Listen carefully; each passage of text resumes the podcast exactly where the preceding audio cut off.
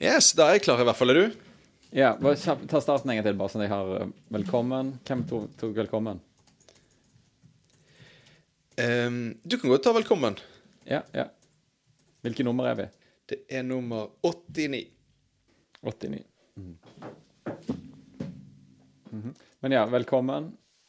Um, og så var det hva var første, sa du? Eh, forvirrende nyheter, Avisa Oslo. Ja, ja. Og min lille notis fra, fra Fiskeribladet.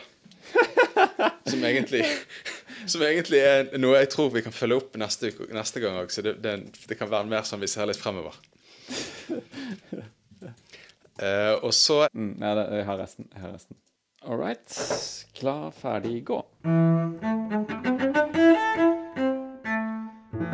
Velkommen til Klassereisen episode 89. velkommen tilbake til deg og til lytterne. Tusen, tusen takk. Tusen takk. Tusen takk. tusen takk Du, jeg syns nyhetene har blitt litt sånn forvirrende, forvirrende i det siste. Ja, det høres ut som et uh, dikt. Begynnelsen på et dikt. Ja, sånn, det er sant. mediekritisk dikt.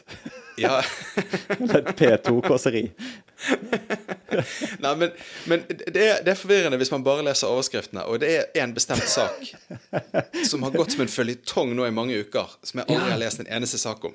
Nei, nei, det er jo bare Nei, nettopp. Du blir mer og mer forvirret. Men samtidig så kan du lese ganske mye ut av bare å lese overskriftene. For vanligvis tenker hvis at det Ole sånn Gunnar, at du har skjønt at Ole Gunnar Solskjær snart får sparken. Ja, ja, der, der, der går jeg gjerne inn og leser litt. Men det der, det, det Vanligvis så pleier jeg å følge litt med, men av og til så er det liksom en sånn sak jeg liksom ikke blir hektet på. Nei, nei, Og så, og så ender jeg opp med ikke å lese det, og så blir det bare en større og større sak, og så blir det mer og mer om den saken. Og så har jeg henger ikke jeg med. Det er så sjelden at jeg har det sånn, og så tenker jeg at jeg tror det er ganske mange folk som har det sånn med, med mange flere saker, da. Jeg har det sånn hele tiden. Altså sånn Som i, i eksempel alle store drapssaker. Der, Ja. der får ikke jeg med meg en dritt før det sånn etter tre år kommer en lang sånn ti episoders true crime. Som Lørenskog, for eksempel. En fantastisk sak. Den Ja. TV 2-dokumentaren som går nå. Jeg var jo ikke klar over hvor mye den saken inneholdt. Fordi jeg bare jeg orker liksom ikke lese én og én oppdatering. Jeg vil ikke liksom gå rundt i en litt sånn tåke, jeg liker ikke å misforstå. Jeg liker ikke å være, ikke være inn, inn på innsiden, på en måte. Jeg, Det å stå på utsiden og så ikke helt skjønne. Det, jeg føler sånn som når jeg prøvde å se den eh, Altså for 20-25 år siden når den kom, så var det favorittfilmen til veldig mange folk jeg gikk på skole med. Den eh, Lost Highway. Jeg har aldri sett den. Og så prøvde å se den her forleden kveld. og da føler jeg liksom som en sånn person som liksom står liksom på utsiden og bare ser liksom noen overskrifter, og så ikke helt vet hva det egentlig som skjer. Ja. Alt er litt sånn drømmeaktig, surrealistisk, fremmed. Ja, men det er jo hele den, hele den David. Lynch-filmen er jo sånn. Ja, det, det, de fleste filmene til David Lynch er sånn, og det var jo derfor jeg ikke så den, for jeg liker ikke å ha den følelsen. Men i hvert fall nei, nei, men, ja, ja. Nei, men jeg, har, jeg har en fun fact om den. Jeg har en liten tangent på den. For Lost Mm. Highway var nemlig den første filmen der jeg sneik meg inn på en film jeg var for ung til å se. Og lyktes. Og lyktes. Ja. Jeg hadde prøvd et par ganger før, men jeg hadde aldri, fått det til. Men så Ja. hadde jeg kjøpt en ny skinnjakke som gjorde at jeg plutselig så fem-ti år eldre ut. Ti, kanskje litt mye. da. Jeg Du var- ser ut som en sånn 40-åring med 15. midtlivskrise. 40-åring med midtlivskrise. Det var akkurat det! Jeg så ut som Eirik Mosveen eller en sånn hardbarka rockejournalist. og jeg lurte alle. Så, så jeg bare strøyk rett forbi billettmakten og kom og fikk sett liksom Lost Highway. Og det gjorde jo Jeg dreit jo i hvor forvirrende og uforståelig den filmen var. For det, det var et så sinnssykt kick. Jeg hadde gjort noe så ulovlig som å se en film med 18-års- eller 15-årsgrense når jeg var kanskje Mm. 12 eller 14. Men du, tilbake til, nyhets, tilbake til nyhetssaken jeg ikke helt ja, forstår. ja, ja, ja. Og det, det er altså eh, Det har vært utrolig mange saker de siste ukene om eh, en mann eh, som jobber i Skiforbundet, som heter Bråten. Ja, det har jeg jo fått med meg! Ja, men jeg Men har du, har du lest noen av de? Ikke si noe hvis du har det. Nei, jeg kan, jeg kan ja eller nei. ingenting. Jeg kan ingenting, og det jeg lurer på hver gang jeg hører han referert, så lurer jeg på Hvem er det som er skurken? For det, det er veldig uklart ut fra overskriften og måten de snakker om på radioen. Du skal, Ja. Hvem skal jeg holde med? For vanligvis er det veldig tydelig, sånn dramaturgisk, hvem du heier på. Men her forstår jeg ingenting. Er han enten så er han en sånn metoo-overgriper, som derfor skal, skal ut, eller Mm. den tviholder seg i posisjonen, eller så er han utsatt for et litt sånn der just, internt justismord pga. noe intern maktkamp. Men det er helt umulig å forstå når jeg bare leser og hører overskriften. Jeg er òg helt blank på sånne skyldspørsmål og sånt, men det som det er ingen tvil om at ut fra overskriften om at her er det et sandkorn i maskineriet, og at det fører til en del sånn som, som de i Ali Kaffi-reklamene kaller for eh, gruff, sant? Og, og, og at noen vil ha han ut. sant? Jeg har ikke lest Ja. noen av, no, noe av det. Eh, jeg vet egentlig ikke noe om det, bortsett fra det jeg har sett av overskriftene. Så jeg kan bare gi et par eksempler på, på overskrifter her nå som jeg har funnet frem for, for anledningen. Og da har du eh, Bråten-saken splitter Ski-Norge. En knekk for Skiforbundet. Ja, sant? Eh, Skiforbundet med brev til Bråten alliert krever svar om lojalitet. Ja. Eh, skikretser bekymret over Bråten-saken. Brå, eh, Bråten etter drøftelsesmøtet, de vurderer å si meg opp. Og så videre. sant? Ja, Og ja. det er jo det, Jeg syns det virker litt kjedelig, så jeg har ikke klikket inn på det. Men så bare begynner det å eskalere, da. Fordi at plutselig nå her i forrige uke så begynner det å dukke opp her saker eh, som er litt sånn villere. Altså eh, Politiet har hentet omfattende elektronisk materiale eh, om Bråten. Oi. Her glipper Bråten for politiet. Det høres ut som greven er på rømmen fra, fra fengsel. Sant? Her har vi Bråten tidligere anmeldt av Coop. Oi. Butikktyveri. Problemet er at han duden som gikk amok med pil og bue, bue i Kongsberg, han heter også Bråten. Så nå er det plutselig to Bråten-saker. Ja, nettopp, nettopp, nettopp. oi, oi, oi. Det, det, det er der, dette forklarer òg kanskje noe av min ytterligere forvirring i det siste. Og, og som om ikke det var nok, Ja. så er det nå altså De siste par dagene så er det altså dukket opp en tredje person som heter Bråten, som de også bare bruker sånn ukritiske i overskriftene. Bråten imponerte da Sveitser stjal showet. Eh, Bråten gnistret i alpincomebacket. Oi, oi, oi. Så det, det, det er en kvinnelig 21 år gammel alpin... Nei, det er en mannlig, tror jeg. Det er i hvert fall en 21 år gammel alpinist som også heter. Bare- Det er interessant det, hvordan NRK har sluttet å kjønnsdefinere hvilke sport det er snakk om. Landslaget har gjort vant 5-0 over Belgia, og så bare Hæ?! Har vi slått Belgia 5-0 med De Bruyne og Lukaku på motstander? Å nei, nei. Det var, det var du, du, landslaget for du kvinner. sier interessant. Jeg har ofte fått sånn skuffelse, liksom. Altså, altså, det er det du beskriver nå. Et sekunds henrykkelse og så en voldsom skuffelse. Ja, ja, ja. Men, jeg, men Ja, gjør det ikke på TV 2. sånn. Jeg så TV 2 Jeg ser, jeg ser faktisk sportsnyheter linært om dagen pga. at jeg er litt spent på om Solskjær har fått sparken ennå. Og da eh, Og jeg gidder ikke å gå inn på VG, for den har jeg blokket på telefonen. Så da, da ser jeg TV 2 Sportsnyhetene, og der ser jeg de kvinnelandslaget i fotball fremdeles. Den beit jeg meg merke i. Sjåvinister. Det er arven etter Davy. Men, men jeg syns i hvert fall det der altså, nå, nå ser jeg fortsatt de omtaler det som Bråten-saken. Mm. Men er det egentlig det som er Bråten-saken, når du har liksom en sak om bråten, en annen Bråten som har liksom gått amok Med pil og bue, og med pil og bue og drept en haug med folk. Men uansett. Litt forvirrende. Um, men det får vi bare leve med. Nei, det er jo kjempespennende. Hva er den siste tvisten i Bråten-saken? Ja, eller i de må- tre Bråten-sakene som nå virkelig sammen, da. I min det verden. I min jo- sånn David Lynch-publikumaktige verden. Nettopp, nettopp. Så må- det, det viktigste det må gjøre, oppgaven du har nå foran deg, er å la være å klikke på noen av dem, sånn at du fremdeles kan leve i denne Lost Highway-verdenen.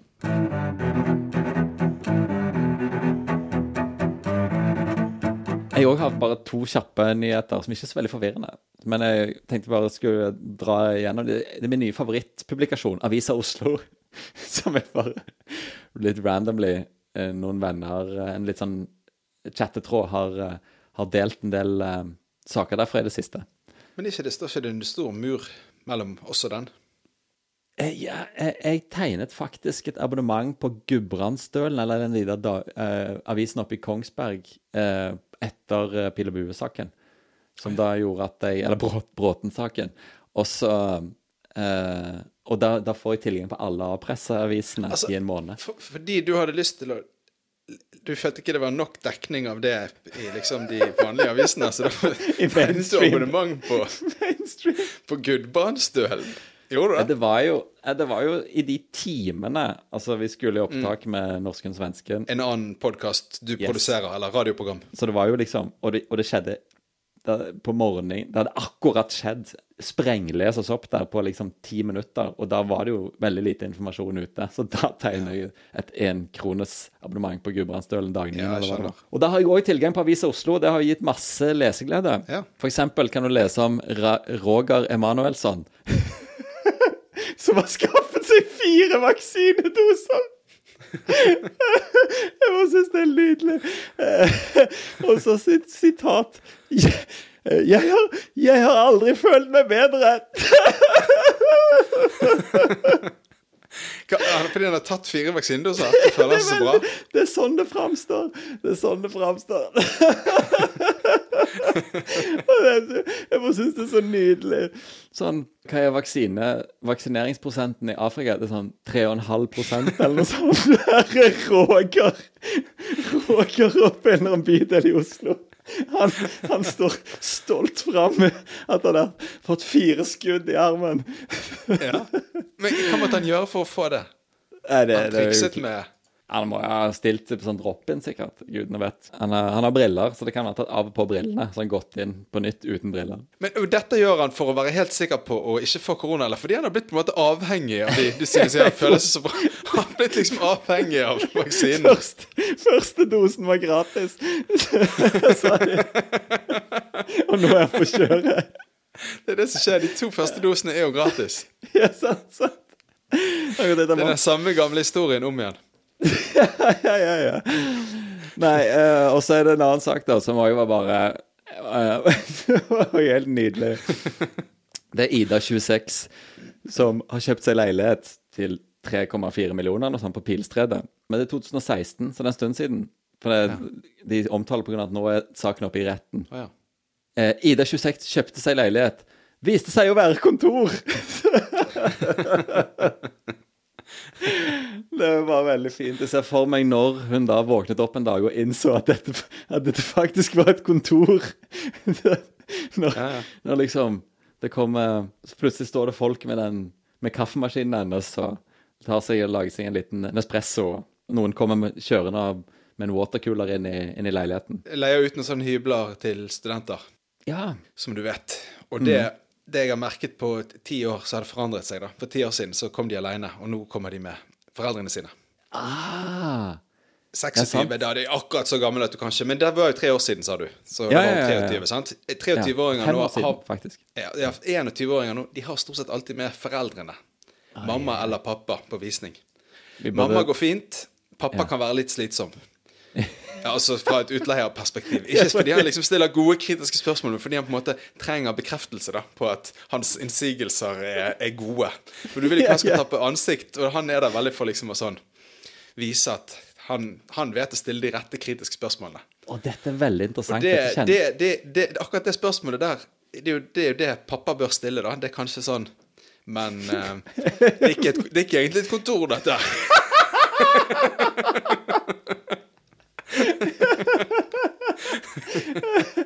Tips til alle som skal leie hos deg. Men, for det, det foosballbordet og de saccosekkene, hvis det er et veldig hipt kontor, for eksempel. Eller denne, den, eh, den hjørnepulten som står der som vanligvis det står en seng. Kanskje, kanskje far får noen ideer til spørsmål han kan stille. Men jeg syns det er interessant det der, med at de, det der med at de har begynt å ta med foreldrene sine. Jeg tenkte litt over det, fordi at Ja. det, er så, det er så fremmed for meg. Altså, når jeg var Når jeg flyttet hjemmefra første gangen og sånt, så Altså, mine foreldre fikk jo ikke lov å komme på besøk engang. De første par stedene jeg bodde. Det var så viktig for meg å være uavhengig. Mm, Ville jo aldri i verden ha tatt de med på visning. Og det, det er noe sånn her Hvis det er noe som er et sånn Jeg tenker sånn Min farfar, han dro jo til sjøs da han var Ja. 13. Sant? Klarte seg sjøl. Og det kunne ikke, der var ikke jeg når jeg var 13. sant? Jeg var ikke så selvstendig at jeg kunne gjort det. Ja. Men så det er klart at i et sånn 100-årsperspektiv, eller et 80-årsperspektiv, Ja. så blir på en måte Så varer ungdomstiden lenger, og den voksne selvstendigheten kommer senere. Ja, Men ja, ja. jeg føler faktisk at jeg har sett det spille seg ut på på et lite område, da. I et sånn tiårsperspektiv. Og hvor er vi på vei da?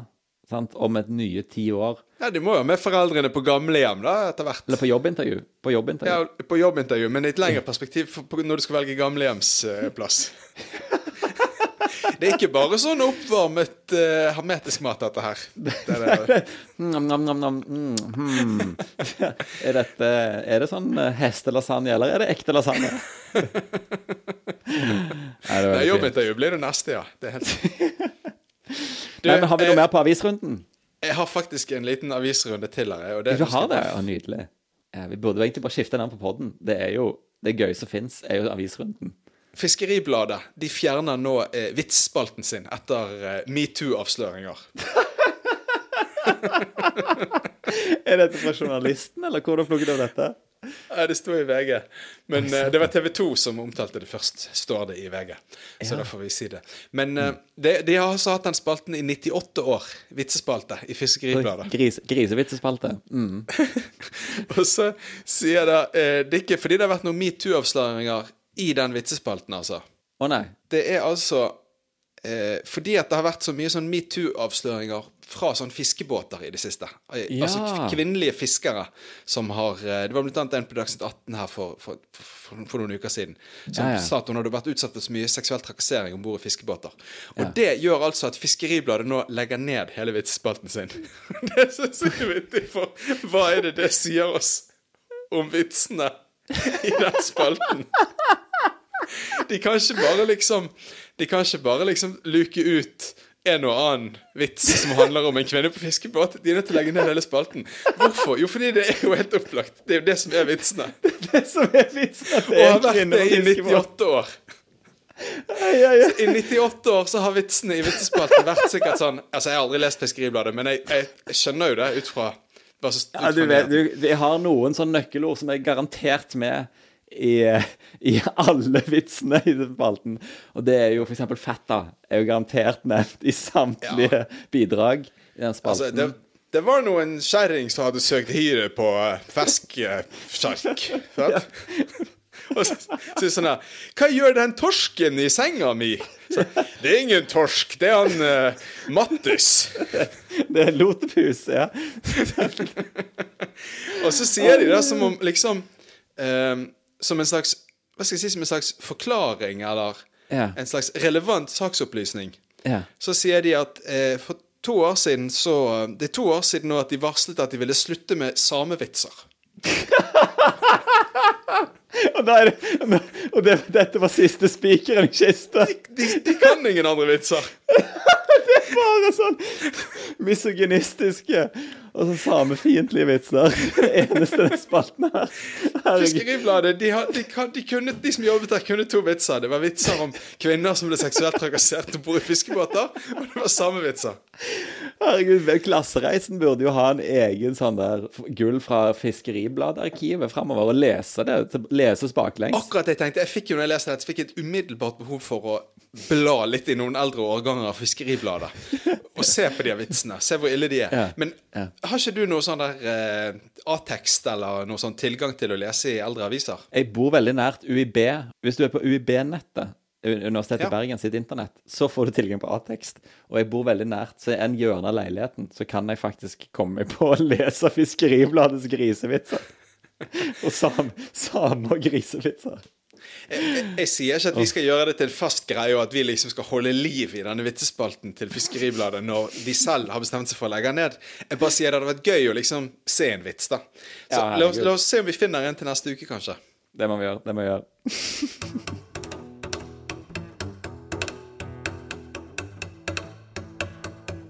Jeg var på, var på Brann stadion igjen her for første gang på Eller vært på en hvilken som helst fotballstadion for første gang på 10-15 år. Så utrolig gøy, da. Ja, det var overraskende gøy.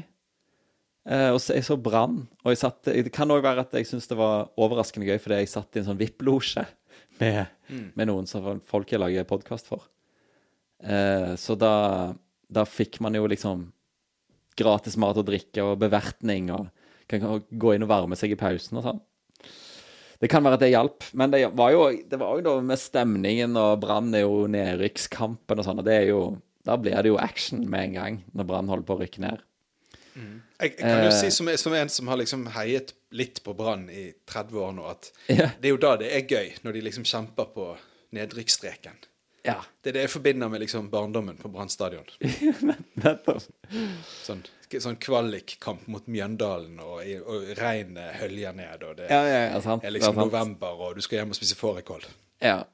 Nei, så det var, det var en veldig um, gøy sånn følelsesmessig og minne, minneverdig opplevelse, altså en minneoppvekkende opplevelse å være tilbake på fotballkamp. For jeg, jeg, i barndommen Jeg gikk jo på min første fotballkamp.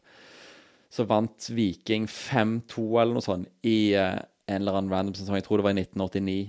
Uh, og med 5-2-seier Dette er min absolutt første gang jeg var en sånn fotballkamp. Eh, det var jo da det året sist gang Viking vant serien. Og de vant da 5-2 i den kampen. Sånn at de leda fra første serierunde av og til siste serierunde. Eh, og jeg gikk på hver Vikingkamp, hjemmekamp, hele den sesongen. Og jeg trodde jo Jeg fikk jo et veldig, veldig, veldig 1989. Fikk et veldig skeivt syn på hvordan det var å gå og se fotballkamp. For jeg trodde at ja, du går på Vikingstadion, så da, det er bare gøy og jubel hver gang. sånn var det første året mitt. Så jeg fikk litt sånn der eh, Ja, litt sånn som han her eh, med vaksinedosene. Første skuddet var veldig veldig gratis og veldig veldig gøy. Ja. Første sesongen var veldig veldig gøy. Eh, og siden så var det jo Så vant jo ingenting så lenge jeg bodde hjemme i Stavanger.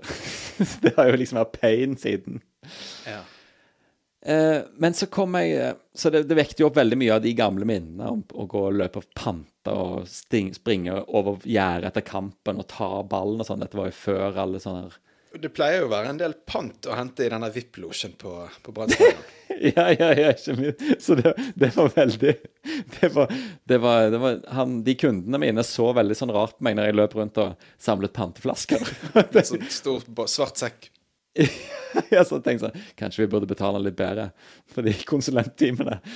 Den, den, lille trippen down memory lane som den besøket på Brann stadion var, ble jo tidoblet, tror jeg kanskje.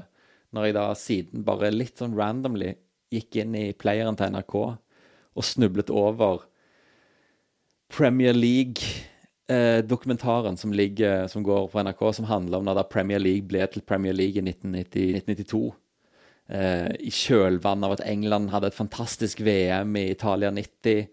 Eh, mens selv ligaen lå liksom nede med brukket rygg. Det var jævlig mye tribunebråk, og folk tørde ikke å gå der. Det var en veldig lite familievennlig sport.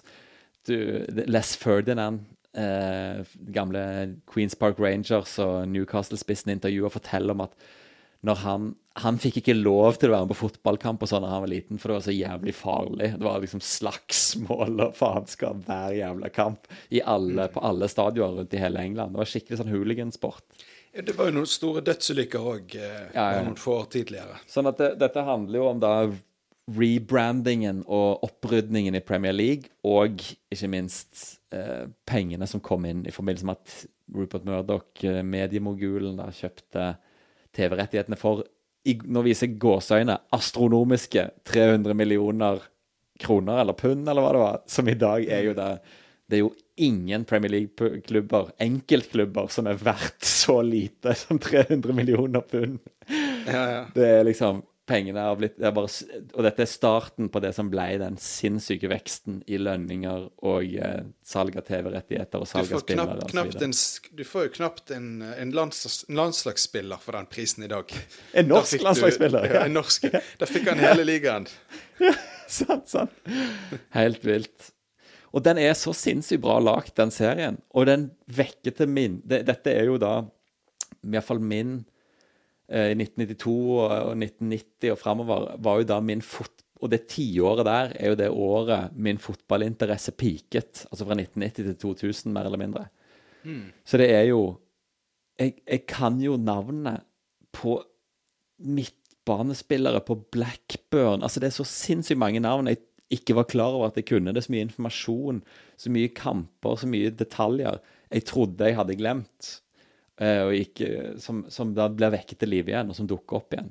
Og ansiktene og, og historiefortellingene som bare blir, blir, gjenfortalt på en utrolig fin og, eh, og, god måte, som gjør at jeg, eh, jeg bare det er den beste serien. Det er den største TV-opplevelsen jeg har hatt på veldig veldig, veldig lenge.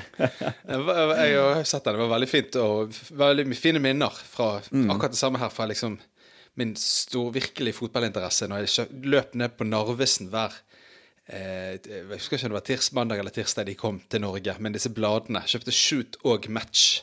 To sånne. Stemmer! Sånn, sånne tynne eh, liksom fotballaviser. Tynne blader. Så det var glanset papir, men det var veldig sånn tynne. Så kostet de sånn 15-20 kroner stykket, da. Ja, ja, ja, Med litt sånn postere, og med, ikke minst med masse masse, masse tabeller med tall som er finleste. da. Ja, ja. Nei, det er helt sykt. Og så var jo medietilbudet var jo så lite òg, så jeg husker jo jeg leste f.eks. Rogalands Avis. Så leste jeg alt på sportssidene. Til og, med, ikke minst, til og med tabellene, der det sto hvem som hadde skåret og hvilke minutter sånn, i alle mulige kamper, i alle mulige ligaer. Så man hadde jo så jævlig mye sånn weird kunnskap om allsvensken og alt mulig annet òg. Men først og fremst da Premier League, som var den store trekkplasteret, som er jo den store greien i Norge. Mitt favorittøyeblikk i den, i den serien, det var jo når han eh, Erik Cantona var, Etter han hadde hatt, et spark flydd ut, hoppet, fløyet gjennom luften mot tribunen og sparket en mann i brystet. Ja, på kung Queens Park. Rangers. Når han, når han holdt pressekonferanse etter eh, rettssaken mot seg, voldssaken mot seg, så fikk han spørsmål fra pressen. Og så bare svarte han bare én ting. Han sa når måkene følger etter fiskebåten, så er det for en grunn. Og hva er den grunnen? Og så holdt han kunstpause en stund, og journalistene så litt sånn forvirret på hverandre og på han. Og så sier han det er fordi de håper at fiskebåten skal kaste ut Skal fast, kaste fra seg sardiner. Og så reiser han seg og går. Stemmer det. det, var det. Say no more. Mic drop totalt. Nei, Da følte han at han hadde svart på alle spørsmålene de måtte ha, med den lille, litt sånn mystiske Poetiske. gåten. Ja. det er helt briljant. Og det, det er litt Du får virkelig sånn der They don't make footballers like Cantona anymore. Det er jo sånn, Eller bare st- stjerner. Det er jo, men spørsmålet er vil han sluppe unna med det i dag. Det har vært interessant å sett. Det er jo ikke i dag, da, men det er ikke så lenge siden Brann hadde en fotballspiller som het Paul Scharner. En østerriker. Og han var litt sånn som det der òg. Han vakte jo veldig sånn oppsikt og nysgjerrighet i Bergen da han kom, fordi altså, han hadde for eksempel Han hadde med seg sin egen sånn uh, eh, Jeg vet ikke om det var en sjaman, eller om vi skal kalle han en guru eller en mentaltrener, men han hadde med seg en sånn fyr fra Østerrike Ja, eh, som, som kom til Bergen med han.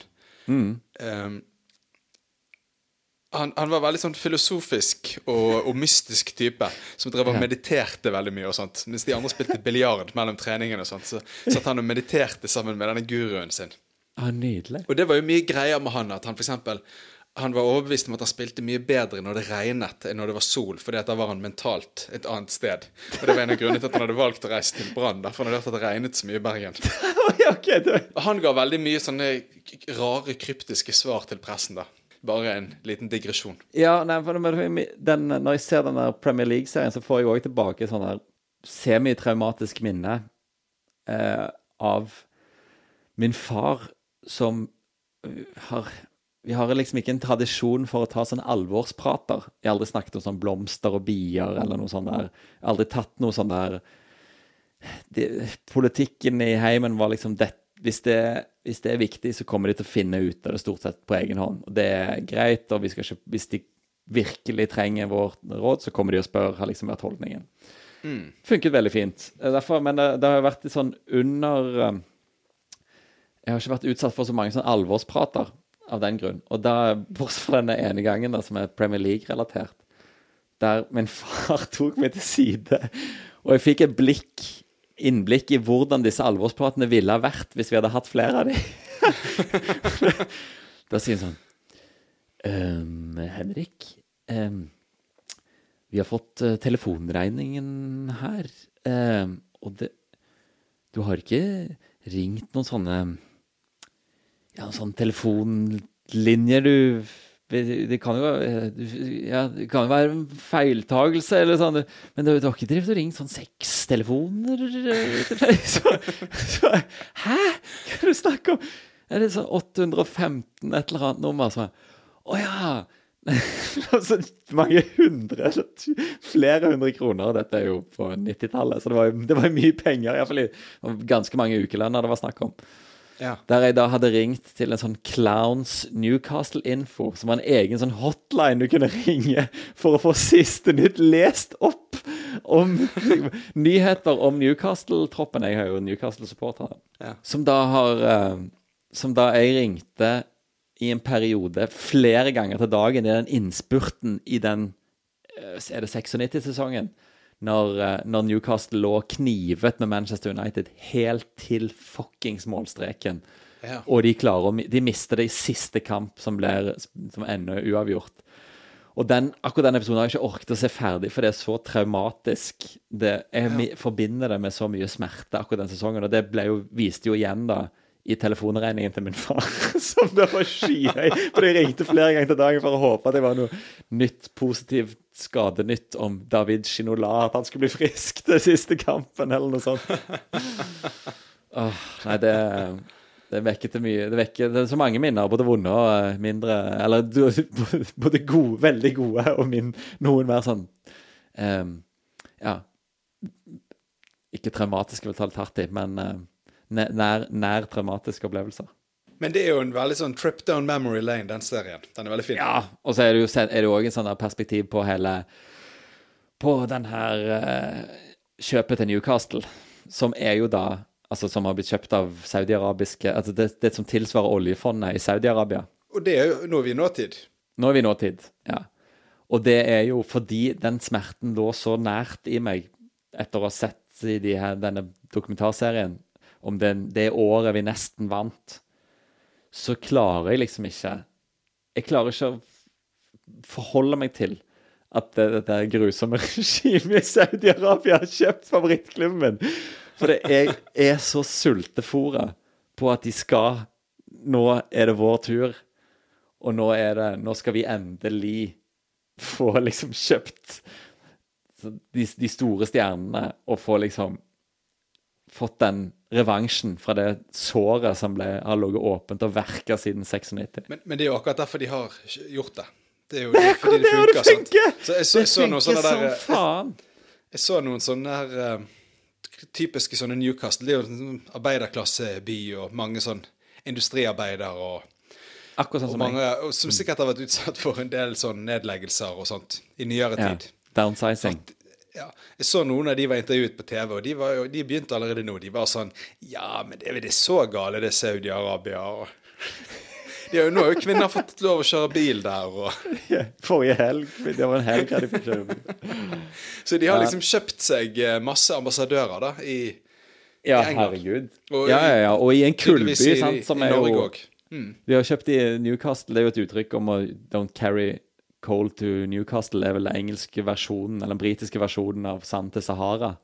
Ja. Eh, for, så de er jo Klimaavtrykket til Newcastle er jo er jo uh, mye verre enn en til Saudi-Arabia.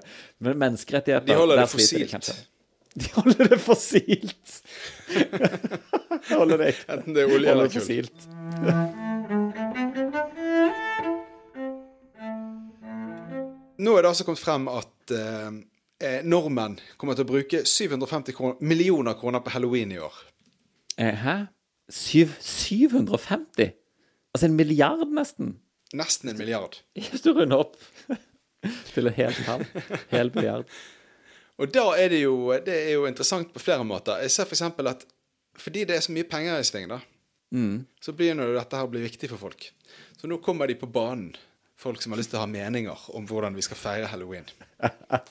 Og først ut var eh, Naturvernforbundet, som eh, har meninger direkte på hvordan vi skal bruke de 750 millionene. da. Ja, OK. De er redd for at det er veldig mye sånne kjipe plastting og veldig billige kostymer som blir bare brukt Kastet. den dagen, og så kastet og ikke verdt å Ja. ta vare på. Bruk og kast. I beste Nei, fall bare brukt. I verste fall kjøpt og kastet. Kjøp og kast kaller jeg det. Men, men eh, det er jo Men bruk og kast er vel uttrykket. Men det er, Så, så de, de vil jo det, og det er jo gode argumenter. Det er mye sånn plastikkgreier og sånt. Ja, herregud. Og så tenkte jeg på når eh, For de sier det at det er jo mye fine kostymer man kan lage seg selv, sier de i Naturvernforbundet. Ja. ja, for for 750 millioner så kan du jo lage ganske mye friske kostymer. Ja, men du kan jo også, uten å trenger kanskje ikke bruke så mye penger, da. Men, det er jo enig i at man kan jo det, men akkurat om de er fine, det er jeg ikke sikker på. Det skal du ha litt, litt teft. Eh, jeg, jeg ble jo jeg Når det var sånn utkledning i min barndom, Ja. så ble jeg alltid sendt av gårde i hadde jeg sagt, det samme kostymet. Jeg måtte alltid gå som bonde.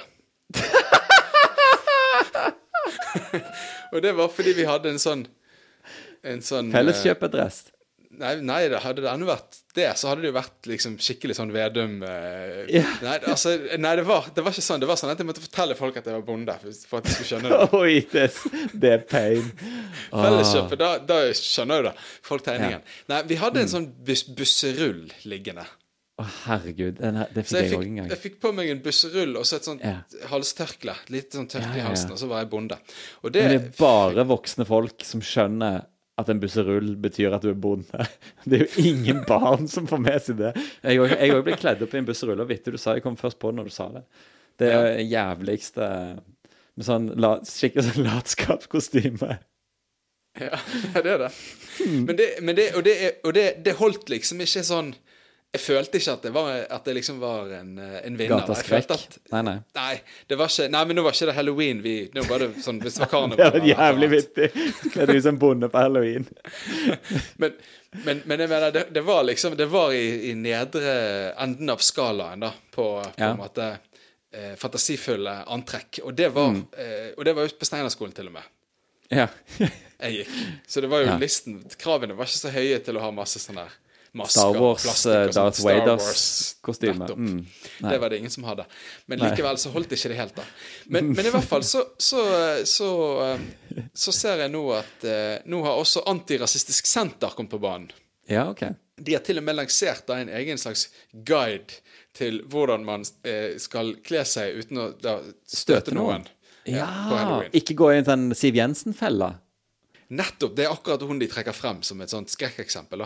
Ja, ja, ja, ja. Skrekk som i at hvis du treffer henne på gaten, så blir du skremt. Ikke skrekk som i at du har lyktes med halloweenantrekket ditt, men skrekk som i at du, eh, at du har drept deg ut. salaten. Ja, nettopp, nettopp. Så ja. det er ganske morsomt, syns jeg, for VG har tatt tak i dette her, da. ja. Eh, og de har gått veldig sånn på alvor inn i det. Altså de, for de godtar liksom ikke sånn uten videre dette her advarsel fra Antirasistisk Senter. Nei. Så jeg må jo si hva Antirasistisk Senter sier. da. De sier at eh, man, de advarer mot kostymer som skal etterligne urfolk og blackface. Ja. Så VG har da tatt en ringerunde rundt til eh, mange forskjellige minoriteter, og Mm. så spurt de hva de syns. Så de har eksempel en, eh, en ung eh, eh, jødisk kvinne. ja. Og så spør de hun er det greit å kle seg ut som jøde på halloween. OK, ja. For å teste om rasist, antirasistiske Senter sine Altså kalott og korketrekker, eller hva er det som er Skal vi se, Kan man kle seg ut som en jøde på halloween? Eh, Og så sier hun det vet jeg faktisk ikke. Det er vanskelig. Noen kan bli veldig fornærmet, mens andre syns det er gøy. Eh, men kan man kle seg ut som en jødisk person, da, sier de. Og så har de lagt ut et bilde av hun eh, Ruth Bader Ginsburg. OK, ja, ja. Så, og så de tar runden da og spør eh, liksom, er det lov å kle Spør de en same. Er det en minoritet? Er det, kan man kle seg ut som en same? ja. Og så spør de en, eh, en dragartist Er det innafor å kle seg ut som en drag queen på halloween. Og han sier ehm, det, 'Jeg liker å si ja', sier han. Ehm, Ja. Og det tenker jeg det skulle ak- Ikke hele poenget med dragartister at de har kledd seg ut. Jo, Så å kle seg jeg- ut som en dragartist, er ikke det egentlig å være en dragartist? Ja. jeg har jo Jeg har jo opptrådt i drag på karneval på barneskolen. Ja. Eh, på, når jeg gikk på barneskolen. Eh, jeg vant hele showet. Jeg vant beste, beste kostyme. Ja. I min mors kjole og med noen fake pupper. Og en eh, Ja. hatt fra Ja. min mors kolleksjon. Rike hattekolleksjon. Hatt med slør. Så det var, ja, det var veldig trist hvis ikke Hvis, hvis, det, hvis, det, hvis, det, hvis det her ville bli tatt ifra meg. Så det var jo jævlig gøy. Det er noen legendariske bilder fra det Men, men ikke hele poenget med å være en Altså, jeg skjønner hvis du er på en måte en transkvinne. Ja. så kommer du liksom innenfra. Da er det personligheten din. Mens Ja, ja. en drag-artist, det kan jo ikke Ja, ja. være en identitet. Nei. Det, det må jo begynne et sted, med, nemlig med at du tar på deg kvinneklær en dag. For Ja, å prøve hvordan det er. Ja. Og hele konseptet er at du kler deg ut. Og det vil jo typisk være i en festlig sammenheng at man prøver noe, eksperimenterer med det for første gang, kanskje. Jeg vet ikke. Ja. Men det var i hvert fall, hun syns i hvert fall det var Eller han syns i hvert Det fall var det var ganske Ja, det var greit. da. Ja, men han var litt sånn Ja. Men uansett, jeg bare syns det er interessant hvordan alle skal ha meninger om, uh, om uh, pengebruken, da. Ja. Og så blir det jo òg I sånn fiktive univers så finnes det jo òg minoriteter. Hva tenker vi, du på nå? Vi, var inn, nei, vi var inne på Star Wars, f.eks. Wildlingsen i Game of Thrones? Nettopp, nettopp, sant? Og Ja. eller The Northerners, eller The Islanders, Iron, Ironlanders, eller hva de heter. Ja. Sant? Og de her slavefolkene i sør i Game of Thrones. ja. Glem hva de heter, men eh, Du tenker man skal være litt forsiktig med å kle seg ut som de mer undertrykte fiktive karakterene? Nettopp. At det er jo ingen vits å gi seg for VG nå i, det, i den virkelige verden. De må jo kunne ta neste år iallfall. Ta et, et steg inn i en del sånn fiktive univers. Men hvem, hvem skal de spørre da? En manusforfatter? det er et godt spørsmål. Eller noen som identifiserer finne som seg. Han, han, han eh, Christopher Hivju spiller jo en wildling. De kan jo spørre han. Nettopp. Er det greit å kle seg han, ut eh, som en wildling? Eller John Snow. Nei, hun Ygrid, mener jeg. Hun damen til John Snow kler seg jo faktisk ut som en wildling, for oss som har sett serien. For å prøve å gli inn der inkognito. Men, men, men det, er, det, er jo, det er et interessant spørsmål. For det, det, det vi snakker om, er jo det som kalles for kulturell appropriasjon. At man Ja, ja. stjeler elementer fra en uh, annen kultur. Og da skal man være forsiktig med å gjøre det fra en antatt undertrykt, relativt sett undertrykt kultur, da. ja. Sparke nedover. Så hvis du, du kan kle deg ut som farao, men du skal være litt forsiktig med å kle deg ut som en egyptisk slave. ja. Sånn Og hvis du ikke er egypter, så skal du kanskje ikke kle deg ut som noen av delene. Nei, det kan jeg ikke. Men hvis du er et, et land som Egypt har erobret, da kan du vel kle deg ut som en farao, i hvert fall. Vi må regne ut det. Nei, men man skal ikke Hvis det for eksempel, hvis det er noe som har vært et land som har vært en koloni fra Ja, Norge, eller for et land som på en måte har vært på et slags tilsvarende økonomisk nivå som Norge under Ja, ja. tiden man hadde kolonier, da skal du være litt forsiktig med å kle deg ut som noen fra det landet, ifølge disse reglene. sant? Ja, enn så lenge. Det er jo ikke, lov, det er jo ikke ulovlig for en svenske å kle seg ut som en nordmann. Selv om de har kommunisert oss. Brå- da er vi jo tilbake til den Bråten-saken igjen. Og Jeg vet ikke hvem av de Bråtene det var, men en av de løp nå rundt med en pil og bue. Det var ikke han fra Skiforbundet, tror jeg. Det var, det var, og det var ikke alpinisten, så da er det én igjen. Det var han i Kongsberg. Det er ikke det også kulturell appropriasjon, da? Jo, herregud, selvfølgelig. Altså drap er jo verre. Så da kanskje bryr, bryr ikke folk seg så mye med den underordnede. Med det etiske Det er vi ganske nært en av vitsene som eh, Dave Chappelle, standup-komikeren, har i dette veldig kontroversielle Netflix-spesialen hans som ble sluppet nå i tidligere i oktober. Ja. Der, han fortell, der han bruker eksempelet med Da rapperen Da Baby, Ja. Som har blitt no-platformer etter at han uttalte seg negativt om Var det homofile, eller var det transpersoner? Eh, homofile. Han hadde en sånn rant når han sto på scenen under en, eh, en konsert for noen måneder siden. Ja, det var sånn, og til og med Dave Chappelle ble støtt. Eller ikke støtt, men ble liksom sjokkert, sa han. Eh, men dette, altså, poenget hans er jo da at selv han eh, Da Baby Dette er da en mann som har gått inn på Walmart i North Carolina og skutt en fyr. Men det tok ikke livet på karrieren hans. Så det er interessante tider. Vi må ha litt fagprat òg. Vi, vi kjører en kjapp bumper først. Yep, og så yep, yep. snakker vi fag. Veldig bra.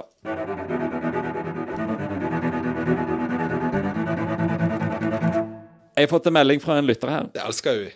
Ja, det er fantastisk. Eh, han skriver jeg, bare, jeg må ta det ordrett, så får vi heller komme med en liten ordbok etterpå. Kommer til å bli trangt om plassen i stuene rundt om i verden fremover. Klarer en ikke gull nå, så er en reisemessig retardert. De strør, Flyselskapene strør om seg med gratis poeng til alle med utløp i januar og februar, samt fire ganger opptre, opptjening. Grenser mot useriøst. Ja. Og dette viser jo da til eh, de vanvittige eh, insentivene flyselskapene nå legger ut for å få oss til å fly mer. Bruke Ja, det er vel egentlig for å få oss til å fly mer, er det ikke det? ja, for å få oss til å begynne å fly igjen. Begynne å fly igjen, få oss i gang. Bli vant til å bevege oss uh, Vende oss av med disse Skype-møtene. Komme oss tilbake i luften og kaste vekk eh, hele dagsverk på å fly fram og tilbake til Oslo. Ja, jeg også, hadde, jeg også hadde den på listen. Fordi at Ja. nå har jo SAS fire ganger poenginntjening. Så du, du kan jo sikkert du har jo, Dette var jo litt sånn kryptisk, den meldingen vi fikk, så du kan jo utdype litt hva det er som skjer. Altså Det han snakker om stuene, er vel eh, loungene, da. Ja, ja. Og Gullstue. det han sier, er at eh, han har gull i dag, eller vil jeg tro. Siden han vil jeg anta pga. utgangspunktet, siden han Ja. ikke liker dette. Og så tenker han at hans gullkort i dag på en måte vil være litt mindre verdt når veldig mange får det. Mye lettere enn hva han fikk sitt. Japp. Og det blir så trangt rundt omkring i loungene. Jo, det er jo helt rett. Det er jo så lett å få disse kortene nå. Men Ja, er det det? Jeg, jeg har jo ikke peil. Jeg har jo blått kort, omtrent. Eller jeg har akkurat fått sølv. jeg har laget en liten oppskrift her på hvordan vi kan få oss diamantkort på et par på en helg. Moves. Oi, oi, oi. oi. Uten at det koster oss mer enn en tusenlapp og noen poeng. Og noen timer i luften. Og noen Eller- timer i luften. Nei, fuck. Mm. Ja, det er akkurat det siste der jeg sliter med. Samme her. Men, eh, men jeg har nå uansett gjort regnestykket, da. Jeg får høre. Altså, eh, du kan reise dine med poeng hvis du vil. eh, Sant? Hvis du har litt okay. poeng liggende etter lockdown, sånn som vi har, tenkte jeg. Mm. Hvis det er flere der ute som har det sånn, og kanskje enda mer hvis de holder på å gå ut på dato, og sånt, så er det verdt å Mm. vurdere dette her, da. Og jeg må si, Utgangspunktet er dette fire ganger poenginntjening. Altså Hvis du flyr, så får du poeng for å fly, og det er poeng du kan bruke, men det er også poeng som teller mot statusen din. sant? Altså gullkort og diamantkort og så. Og la oss si at du da flyr mellom Bergen og Oslo, så får du kanskje 500 poeng. Og Ja. Da får du fremdeles 500 poeng du kan bruke, men akkurat nå når de har en kampanje som varer de neste månedene, så får du faktisk 2000 poeng som teller mot statusen din, altså fire ganger så mye. Oi, satan. Så du kan ikke bruke fire ganger så mye, men du får, to, du får fire ganger så mye På status. som teller mot statusen din, veien mot gullkort. Ja, så de, de kommer ikke inn som, eh, som, bruk, som kjøpepoeng, men kun som statuspoeng. Du kan selvfølgelig kjøpe flybilletter for penger, og så får du poeng. Også, men jeg, bare, jeg har funnet noe enda mer interessant, med tanke på Ja. nettopp at mange sikkert har mye poeng på konto nå. Og det er at du har jo også denne funksjonen at du kan kjøpe flybilletter med poeng som ikke er bonusreiser, men som faktisk er vanlige flybilletter. Ja, men du bare betaler med poeng. Og da betaler du litt, da er det litt dyrere. Det er to priser. Det er en kjøp med poeng, eller ta en bonusreise, liksom. Og den er flat, den bonusreisen. Så jeg så nå her at du kan faktisk da kjøpe Jeg så på noen tilfeldige datoer utover høsten. Så for 135 000 poeng så får du en tur-retur-billett til Miami. Oi! Det er, det det er på flere, på flere datoer utover høsten. Og Ja. New York eh, kan du også si. Miami er litt lenger, så da får du litt mer poeng. For det er jo miles. Det er jo målt ut fra rett og slett Ja. lengden på reisen. sant? Så derfor valgte jeg Miami. Og hvis du kjøper med poeng, så får du òg statuspoeng for reisen, i motsetning til en vanlig bonusreise. Ja, Du får vanlige poeng du kan bruke, og så får du statuspoeng. Og du får fire ganger så mye statuspoeng som vanlig. Å, satan. Ja.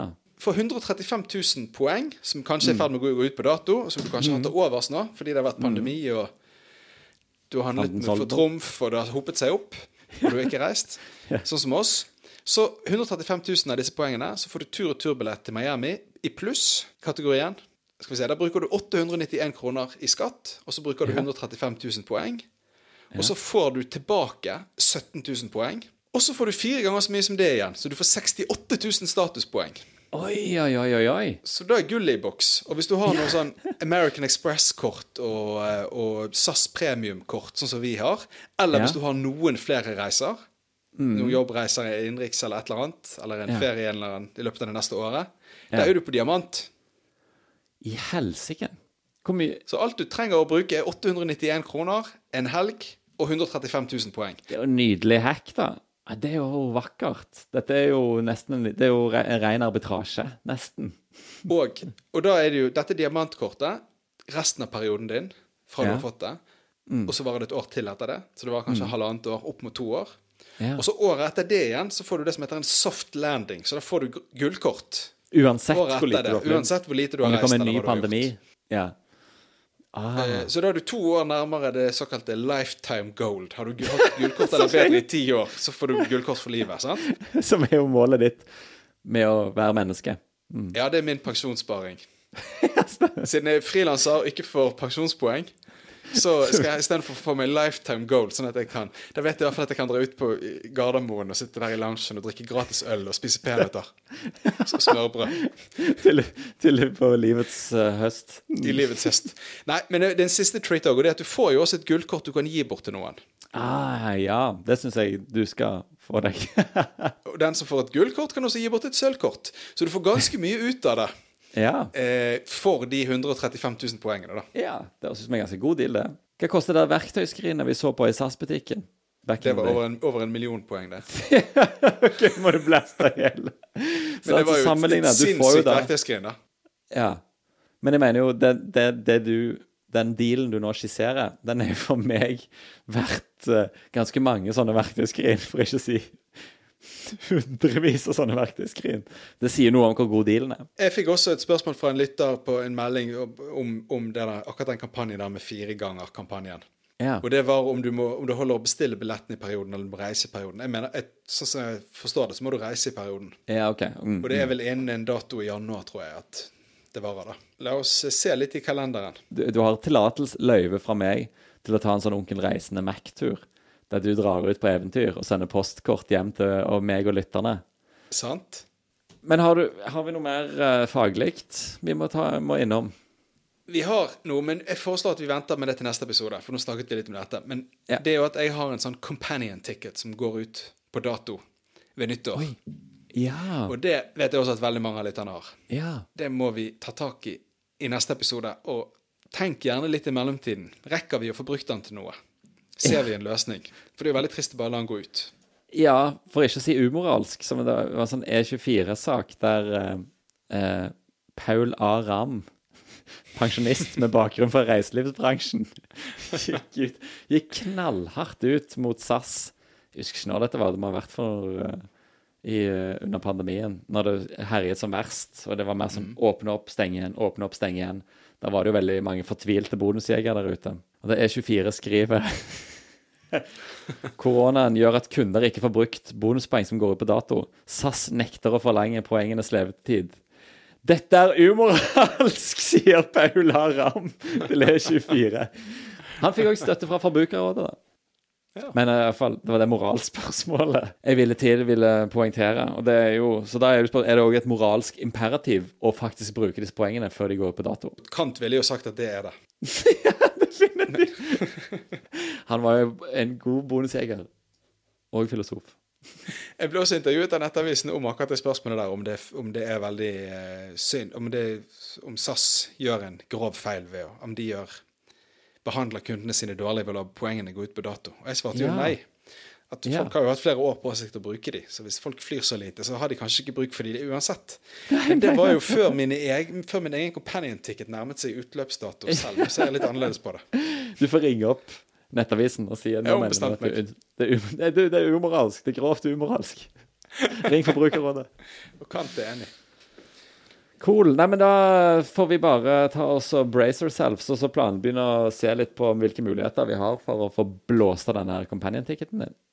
Hvis vi finner en ledig helg, hva vil vi Ja. helst da? Vil vi da helst fly inn diamant på en kjapp tur-retur til Miami, eller vil vi helst bruke companion-ticketen til å eh, dra et eksotisk sted og snu i døren? Jeg syns at Miami er eksotisk nok, jeg. Og, eh, og det er så lenge siden man har flydd og, og på, på reise, og vi er så sultefòra på liksom eventyr at jeg tror vi tar, jeg tar hva som helst, og jeg syns Miami er et sted godt som noe. Det er jo det mest fremtidsrettede av de to valgene. Fordi Nei, det ene bruker man bare opp, mens den andre genererer, skaper man jo muligheter for fremtiden. Ja, ja, ja. Skape en, for nye podsegmenter. Den, den kjappe Miami-turen den er jo også et kraftig signal til oss selv og til verden om at dette vil vi fortsette med. Jeg, jeg har jo ikke sittet på et fly på et år nå, altså. Nei. Shit, du har ikke flydd på et år. Å, herregud. Get back on that horse. It's time. John Wayne garantert ville sagt til deg. All right. Kult. Nei, men da har vi en plan, og så snakkes vi igjen. Vi går inn for landing, Henrik. Og så poddes vi igjen om en uke. To, tre, fire, fem. På gjenhør. Gøy. Ja, men det blir fint, det. Ja, fint.